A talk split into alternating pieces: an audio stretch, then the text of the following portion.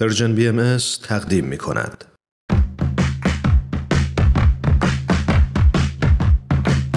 نقطه سرخط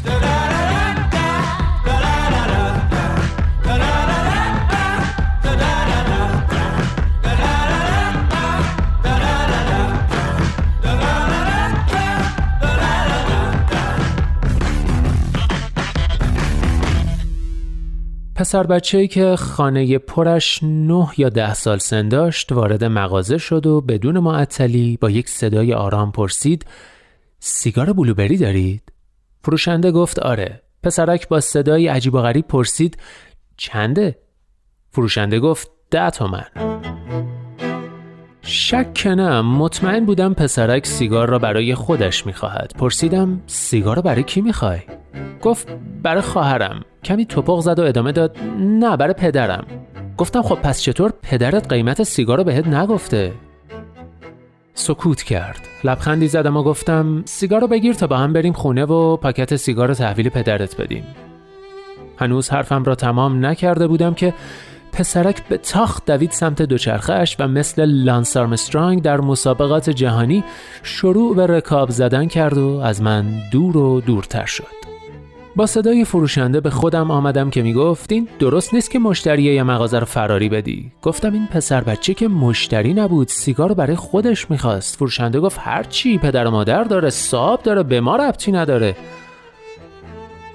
موقع حساب و کتاب خریدهایم ده تومن آن پاکت سیگار را هم حساب کردم و فرو رفته در خود از مغازه بیرون آمدم.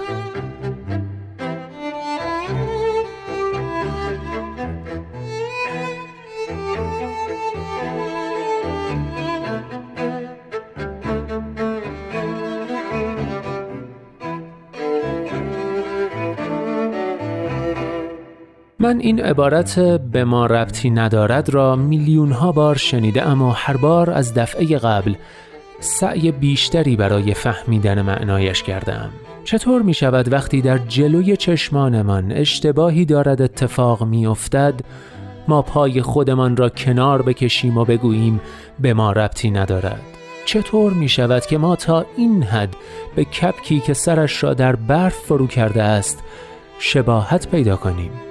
چقدر دیگر باید چوب این بی تفاوتی را بخوریم تا آخمان در بیاید؟ چرا وقتی می توانستیم با یک حرف کوچک تغییراتی بزرگ به وجود بیاوریم لال مردیم و تماشاچی بودیم؟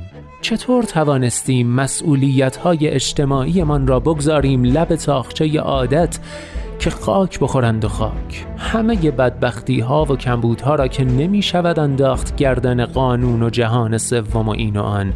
یک جایی از این ماجرا هم به گردن خودمان است.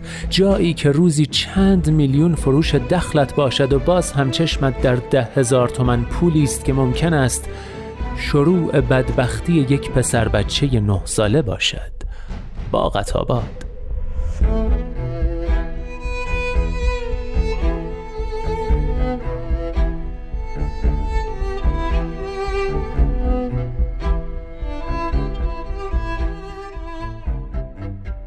ما در قبال اجتماعی که در آن زندگی می کنیم مسئولیم. این مهم را باید توی سرمان فرو کنیم که همه چیز از همین من شروع می شود.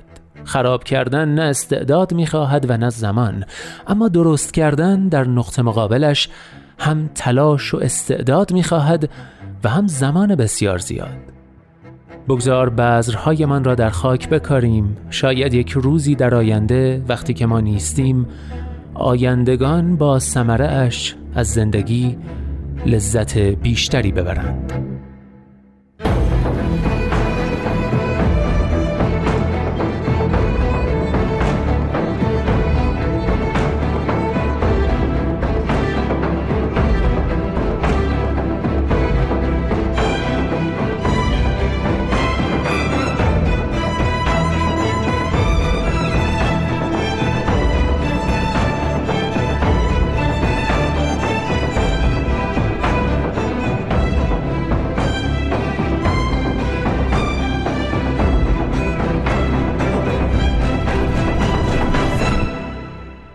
بله دوستان نقطه سرخط این هفته رو با یادداشتی شروع کردیم از پویان اوهدی درباره مسئولیت اجتماعی. بیاد به این فکر کنیم که اگه ما جای پویان بودیم تو موقعیت چی کار می‌کردیم؟ مثل آقای مغازهدار می‌گفتیم به ما ربطی نداره یا مثل پویان دخالت می‌کردیم. به نظرم مسئولیت اجتماعی انقدر مسئله مهمی هست که این سوالا رو از خودمون بپرسیم و حسابی بهش فکر کنیم. اما اگه خاطرتون باشه هفته گذشته در نقطه سرخط دو تا یادداشت دیگه داشتیم از همین پویان خان اوهدی که تصمیم گرفتم این هفته هم دو تا یادداشت دیگه از همین نویسنده رو باهاتون به اشتراک بذارم. اولیشو که شنیدید. ازتون دعوت می‌کنم یادداشت بعدی رو هم بشنوید. قهرمان بینقاب نوشته پویان اوهدی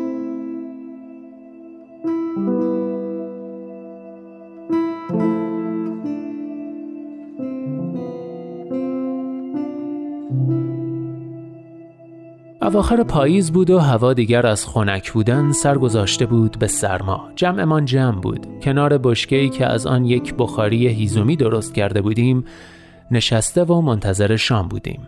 آخر وقت بود که تازه یادمان افتاد برای شامی که امیر تدارکش را دیده بود نان نداریم. پروسه لباس پوشیدن و از حیات خیس و بارانی گذشتن خودش چند خان از شاهنامه فردوسی بود و بعد از آن می رسیدیم به این قسمت ماجرا که حالا این وقت شب نان از کجا پیدا کنیم؟ دنبال نان گرم بودیم و کوچه به کوچه آن خیابان را می گشتیم. بعد از 20 دقیقه بالا و پایین رفتن به مراد دلمان رسیدیم. از این نانوایی هایی که انگار 24 ساعته در حال پخته است. بس که همه آدم های آن نانوایی قبراق بودند و سر حال. امیر رفت که نان را بگیرد و من هم پشت فرمان. خیابان خلوت و شبیه کوفه بود. طوری که انگار کسی با من شرط میبست می‌توانستم از این سر شهر تا آن طرف شهر را در 20 دقیقه رانندگی کنم. تنها سوپرمارکت های شب زنده‌دار مغازشان باز بود. سرم که از گوشی بیرون آمد نگاهم به کنار نانوایی افتاد. یک گاری با بار گوجه و کاهو. آنقدری گاریش کوچک بود که بارش را با دست هم می توانستی جمع کنی. پیاده شدم چون احساس می کردم تنگ شاممان یک سالاد ریز هم لطف خاص خودش را دارد. صاحب گاری پیرمردی بود مسن با جسه کوچک و نحیف. باران پلیورش را خیس کرده بود. گاریش نه سربندی داشت و نه چراغ. پرسیدم آقا جان سرد نیستیم وقت شب؟ لبخند نشست روی صورتش و گفت زمستان دیگر از راه رسیده. این وقت شب که هیچ کل روز و شب هوا سرد است. بارم که تمام بشود می‌روم خانه. ای آقا جان روزی همین است دیگر. توی زندگی تسلیم خیلی چیزهای دیگر نشدم. سردی هوا که جای خودش. میدانی شاید هیچ کس در دنیا پیرمرد را نشناسد. نه اسم و شهرت و نه چهرش را. اما فکر می کنم ابدا این موضوع اهمیتی نخواهد داشت. او قهرمان زندگی خودش بود. قهرمان ها که همیشه قرار نیست لباس مبدل یا نقاب و شنل داشته باشند. گاهی هم قهرمان ها این شکلی هند. پشت یک گاری با یک پلیور خیس در یک هوای بارانی و زمستانی.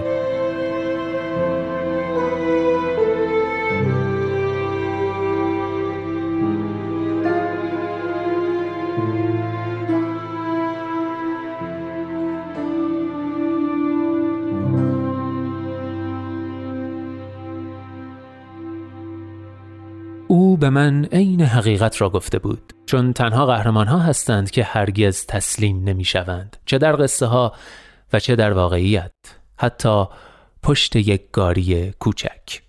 همین. صدا رو جمع کن نور رو هم چشاتو وا کن. گوشاتو هم دستاتو بذار تو دست من. خنده شد لب بسته من. ابرا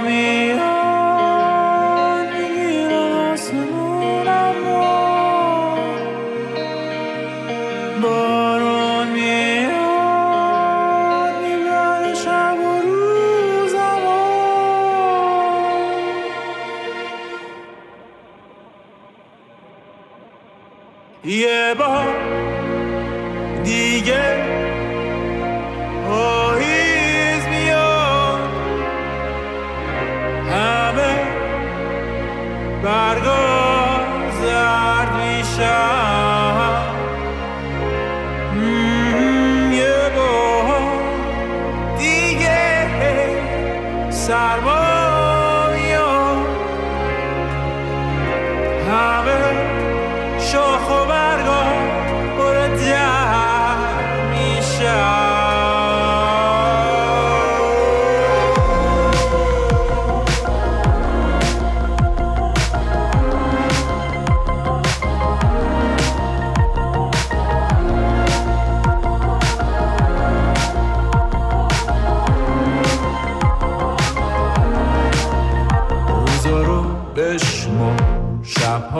رو هم تنمو گرم کن. فکرامو هم خودتو بذار به جای من. لالایی شد تو شب بیخوابم من.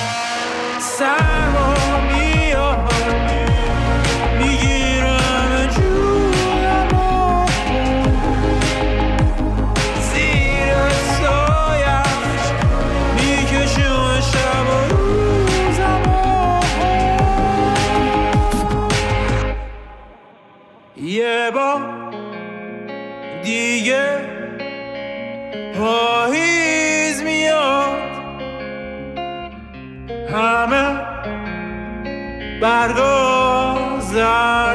زرد میشن یه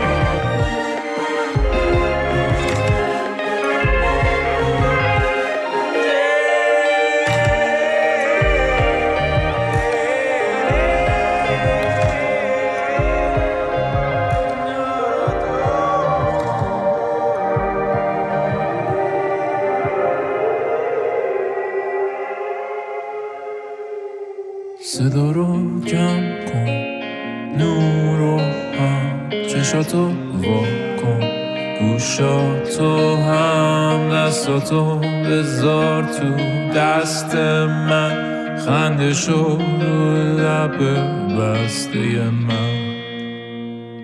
اینجا ایستگاه مهر و دوستی است. رادیو پیام دوست. پاییز رو شنیدید با صدای سپهر سنجری. آهنگی که شعر و موسیقیش هم کار خود سپهر سنجریه و یه جورایی با این آهنگ و البته با یادداشت آخر نقطه سرخط تقریبا یه ماه زودتر به پیشواز پاییز رفتیم.